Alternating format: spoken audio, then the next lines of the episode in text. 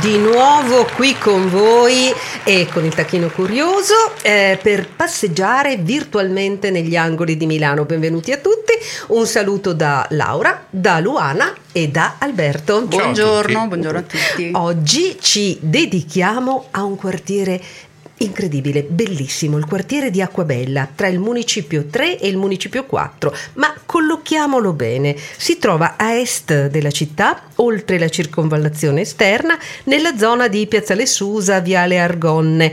Dico Argonne, faccio subito una piccola mh, mm, parentesi, perché qualcuno giustamente pronuncia Viale Argonne alla francese, che invece italianizza, eh, perché Argonne appunto è una zona collinare francese francese, tristemente, tristemente ricordata per eh, lo scenario della prima guerra mondiale. Noi diremo Uh, come ci capita Argonne o Argonne. Noi diciamo sempre come, come ci va. Come ci va, come ci va. Giusto, brava Luana. Comunque il quartiere una volta era ricco, ricchissimo di cascine, di pozzi artesiani che rendevano utilizzabile l'acqua sotterranea e questo facilitava appunto la nascita e l'insediamento di, di borghi, di, di cascine. Pensate, era il punto di Milano tra i più fertili. Tra l'altro, a differenza del quartiere vicino dell'Ortica, chiamato così proprio perché la vegetazione era eh, a base di erbacee, di ortica, quindi infestante, che non godeva di questa caratteristica dell'acqua buona, no? dell'acqua bella.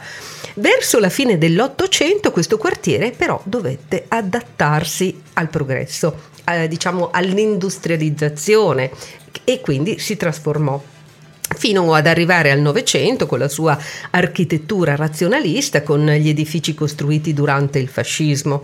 E come spesso ci succede um, di, di, dover raccontare eh, che a causa dell'urbanizzazione non sempre i piani regolatori diciamo, vanno d'accordo con la conservazione delle, eh, delle icone del passato e infatti anche l'antica cascina Acquabella che riuscì tra l'altro a resistere a due guerre mondiali, negli anni 50 venne abbattuta, ahimè, venne abbattuta per l'esigenza, per le nuove esigenze di costruire eh, edifici.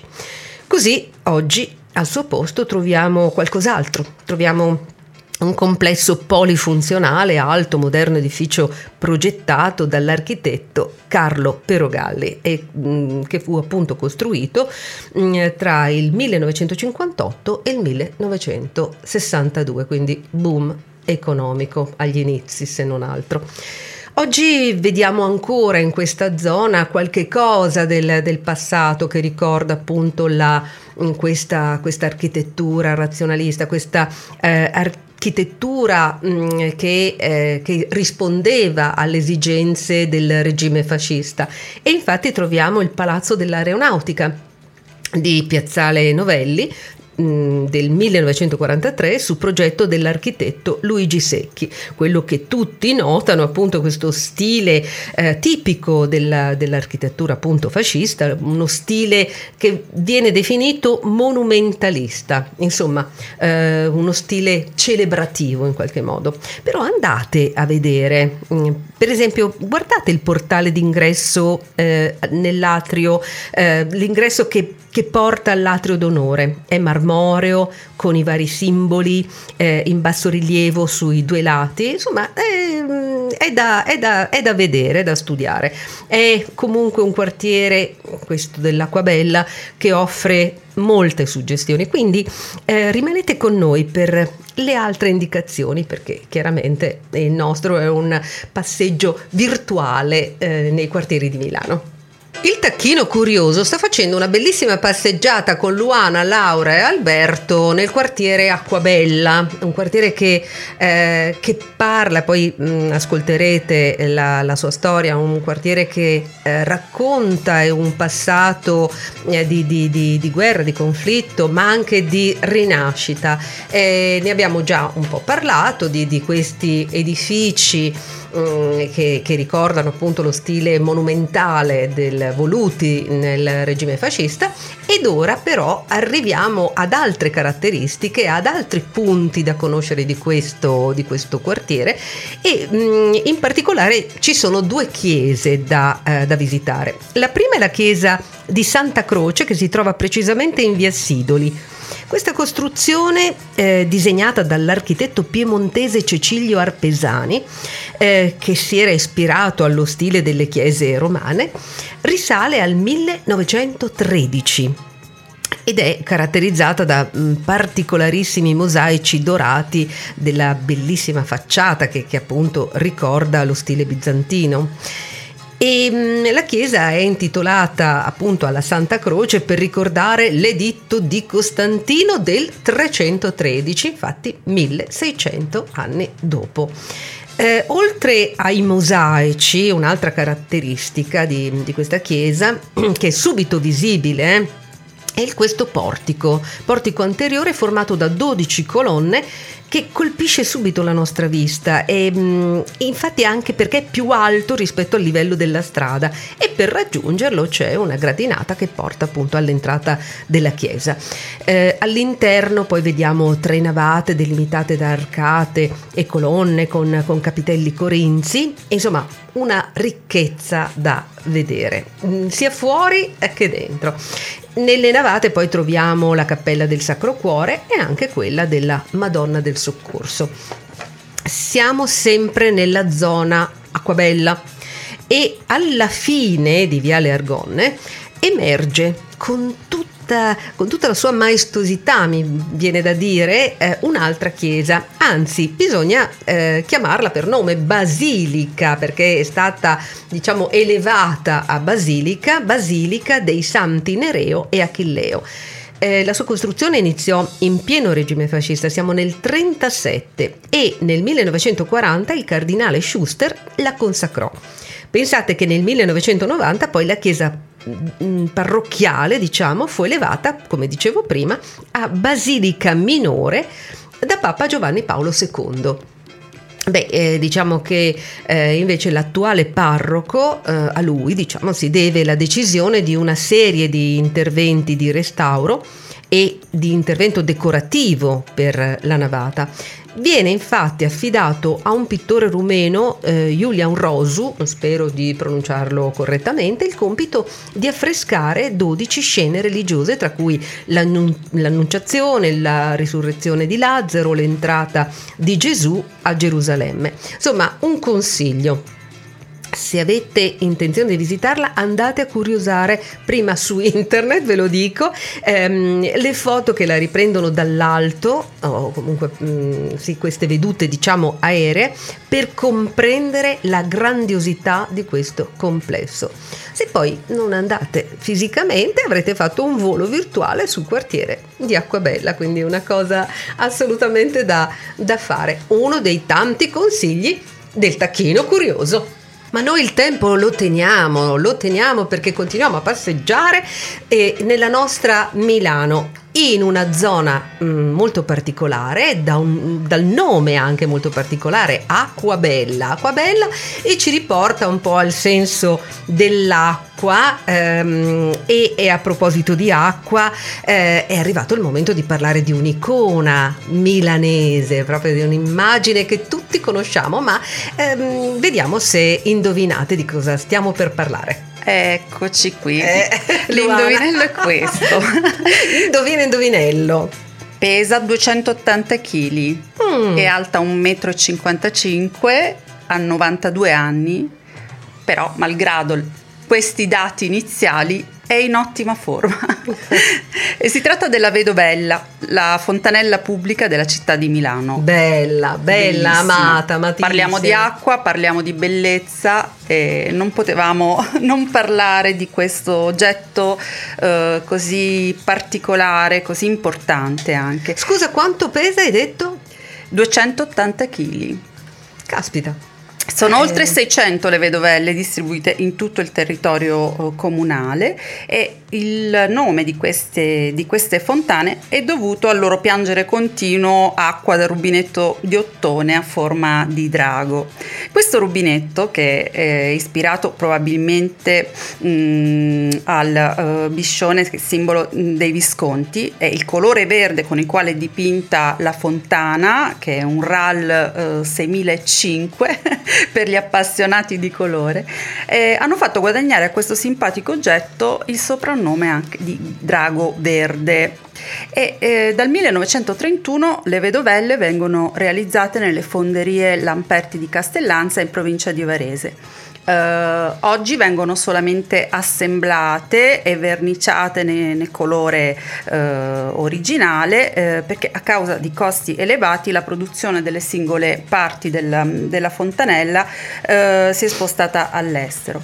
E la più antica mh, di tutte le vedovelle è probabilmente quella che si trova in Piazza della Scala, che oltre ad essere la più vecchietta e anche di un modello speciale. Mm, è unica perché è tutta in ottone dorato ed è incorniciata a terra da un elegantissimo mosaico a greca bicolore. Scommetto che non tutti hanno notato questa differenza rispetto a tutte le altre e fu disegnata negli anni venti dall'architetto Luca Beltrami.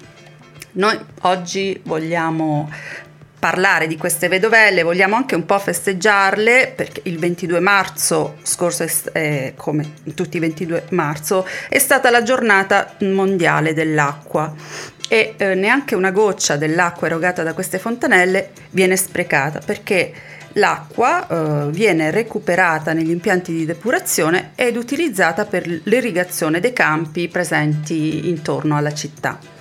Inoltre eh, le fontanelle hanno anche una funzione idraulica molto importante perché sono posizionate in punti strategici della eh, rete dell'acquedotto e contribuiscono a sfiatare le sacche d'aria che si formano nelle tubazioni impedendo aumenti di pressione che potrebbero danneggiare la rete, quindi sono anche molto importanti.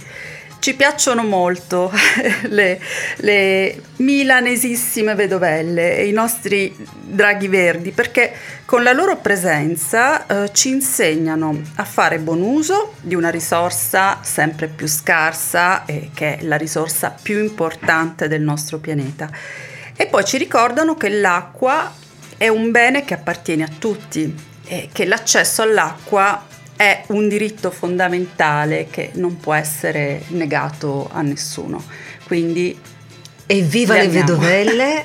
le amiamo molto. e le amiamo tantissimo. Grande segno di civiltà la presenza Trattiamole bene, trattiamole bene. Questo è un, così, un, un, invito, un invito a guardarle con nuovi occhi. Eh, non è così scontato eh, avere eh, l'acqua sempre a disposizione, per cui ehm, amiamole, amiamole. Ci piace dire che Uh, Vedovelle e Draghi sono la vera Milano da bere, la più sana sicuramente. È la più sana.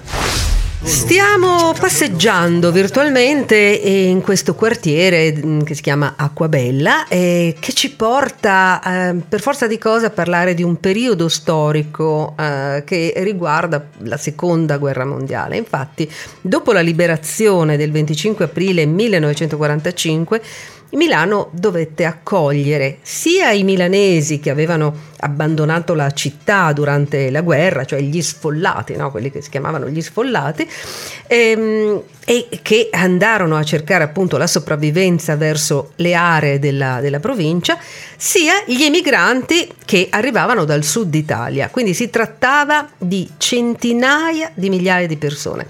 E in effetti i bombardamenti subiti dalla nostra città avevano, l'avevano distrutta per circa il 35%. Al ritorno poi per molti eh, ci fu la devastazione, eh, ci fu lo sconforto eh, di, di di non vedere più la propria casa, quindi eh, tutti in qualche modo si adattarono poi a vivere, eh, molti di loro anche nelle baracche come, come soluzione temporanea. E baracche infatti ci porta al termine baraccopoli, nacquero le baraccopoli e ehm, si, sceglie, si scelsero appunto delle aree libere per concentrare queste baracche. Alcune esistevano già con la funzione di piccoli depositi, ma per esempio proprio nella zona di cui ci siamo occupati oggi, cioè in Viale Argonne, eh, in tutto questo in questa zona di, di, di, parco che va da Piazzale Susa fino alla Basilica di Nereo e eh, Achilleo, mh, mm, abbiamo questa, eh, questa, questa, grande zona dove, eh, dove, si era installata questa grande baraccopoli. Sì, era... tra l'altro basta andare in rete e fare una ricerca e si trovano delle foto bellissime dell'area ancora eh, quasi dese- semideserta per certo. quanto riguarda il tessuto urbano intorno a questo parco e con uh, queste case, questo Quindi molto interessante anche proprio visivamente questa... Ha un impatto fortissimo, fortissimo chiaramente immagino. ci ricorda periodi da un lato drammatici, ma anche un momento di rinascita, di, rinascita. di grande entusiasmo, mm, di, mm. di, bisogno di, di case. Ecco. Sì, perché come abbiamo raccontato all'inizio, che il territorio appunto era uno de, tra l'altro dei più fertili, no? dicevamo, eh, e qua ci, eh, ci, riporta al discorso del, del terreno, no? perché qui venivano coltivati precedentemente gli orti di guerra, vale a dire eh, quel, quel, quei terreni dove eh, venivano coltivati gli ortaggi che potevano sostenere un minimo di, di, alimentazione durante un periodo in cui il cibo scarseggiava. No? Eh, poi iniziò il periodo però della, della ricostruzione urbanistica e, eh, e, si diede il via alla costruzione di vere e proprie case, condomini, di edilizia popolare e nel 1950 le baraccopoli in genere a Milano furono sgomberate. Più tardi, tra il 1961 e il 62, il Comune di Milano decise addirittura di distruggerle per bloccare le occupazioni abusive. Beh, eh, se andassimo anche molto più indietro nel tempo, nei primi anni del Novecento, scopriremmo che nella zona Acquabella, Ortica, eh, esistevano già appunto delle baraccopoli che erano state insediate, che erano nate eh, per ospitare i sopravvissuti del terremoto di Messina del, dei primi del, Novecento, del 1905 addirittura. Quindi, una vera vocazione di accoglienza, Milano sì, che accoglie, sì. Milano che accoglie. Beh, mh, per farsi un'idea dell'atmosfera che c'era in questi spazi in cui arrivavano, confluivano persone eh, tra, dagli sfollati, eh, persone che arrivavano in cerca di lavoro, Um, basta guardare il famosissimo film Miracolo a Milano uh, di Vittorio De Sica e, e, Cesare Zavattini che fu girato nel 1950 e um, fa vedere esattamente uh, il tipo di, di, vita, anche di miseria mh, delle persone che uh, vivevano in questi spazi certo, certo. provvisori, diciamo così. Tanto è vero che finisce con un miracolo, no? che tutti salgono in cielo con, con una scopa bellissima la scena finale. Bene, ehm, devo dire che di cose eh, sto, stiamo scoprendo che qualsiasi pezzettino di, di, Milano, qualsiasi angolo di nasconde Milano nasconde meraviglie, meraviglie segreti, storie e, e tanta, tanto passato. Tanto passato. Eh, tacchino curioso e pronti per la lezione di milanese con il eh, nostro maestro Giampaolo Rossetti. Ecco, siamo ancora con eh, Giampaolo Rossetti, apriamo la nostra scuoletta di milanese perché oggi vorrei tanto che Giampaolo, che saluto. Ciao a tutti cari. Ehm, e ci raccontasse la storia di un personaggio milanese il Dundina, che molti di voi eh, conoscono perché ne avranno sentito eh, parlare o perché proprio avranno anche letto delle cose, mm, il Dundina che era eh, un, un, questore, un, un, delegato, un delega- di delegato di polizia. E il Dundina, cosa ci racconti? Eh, si chiamava Giovanni Mazza ed era nato a Monza, l'età non me la ricordo, la data non me la ricordo. Comunque ma era stato a cavallo tra la fine dell'Ottocento sì, e i esatto. primi del Novecento. Ma lui in gioventù era stato un balordo, un balordo, poi non si sa bene perché aveva saltato il fosso e era andato a fare parte. il delegato di polizia ed era molto utile perché lui capiva i balordi, parlava il dialetto dei balordi e sapeva dove andavano a nascondersi e dove andare a trovarli e purtroppo per lui dove andava a trovarli erano sempre le osterie, quindi già dal mattino alle 9 alle 10 doveva bere e, eh. quindi, e quindi ha bevuto per tutta la sua vita. E allora il Dundina quando le ciù che il Venturna i look e gli mena San Vitur per sentire quanti ne ur. Sono alla Vena, sono ai Do il Dundina le ciù cancamò. sono ai tre, sono ai quattro il Dundina le sue al teatro.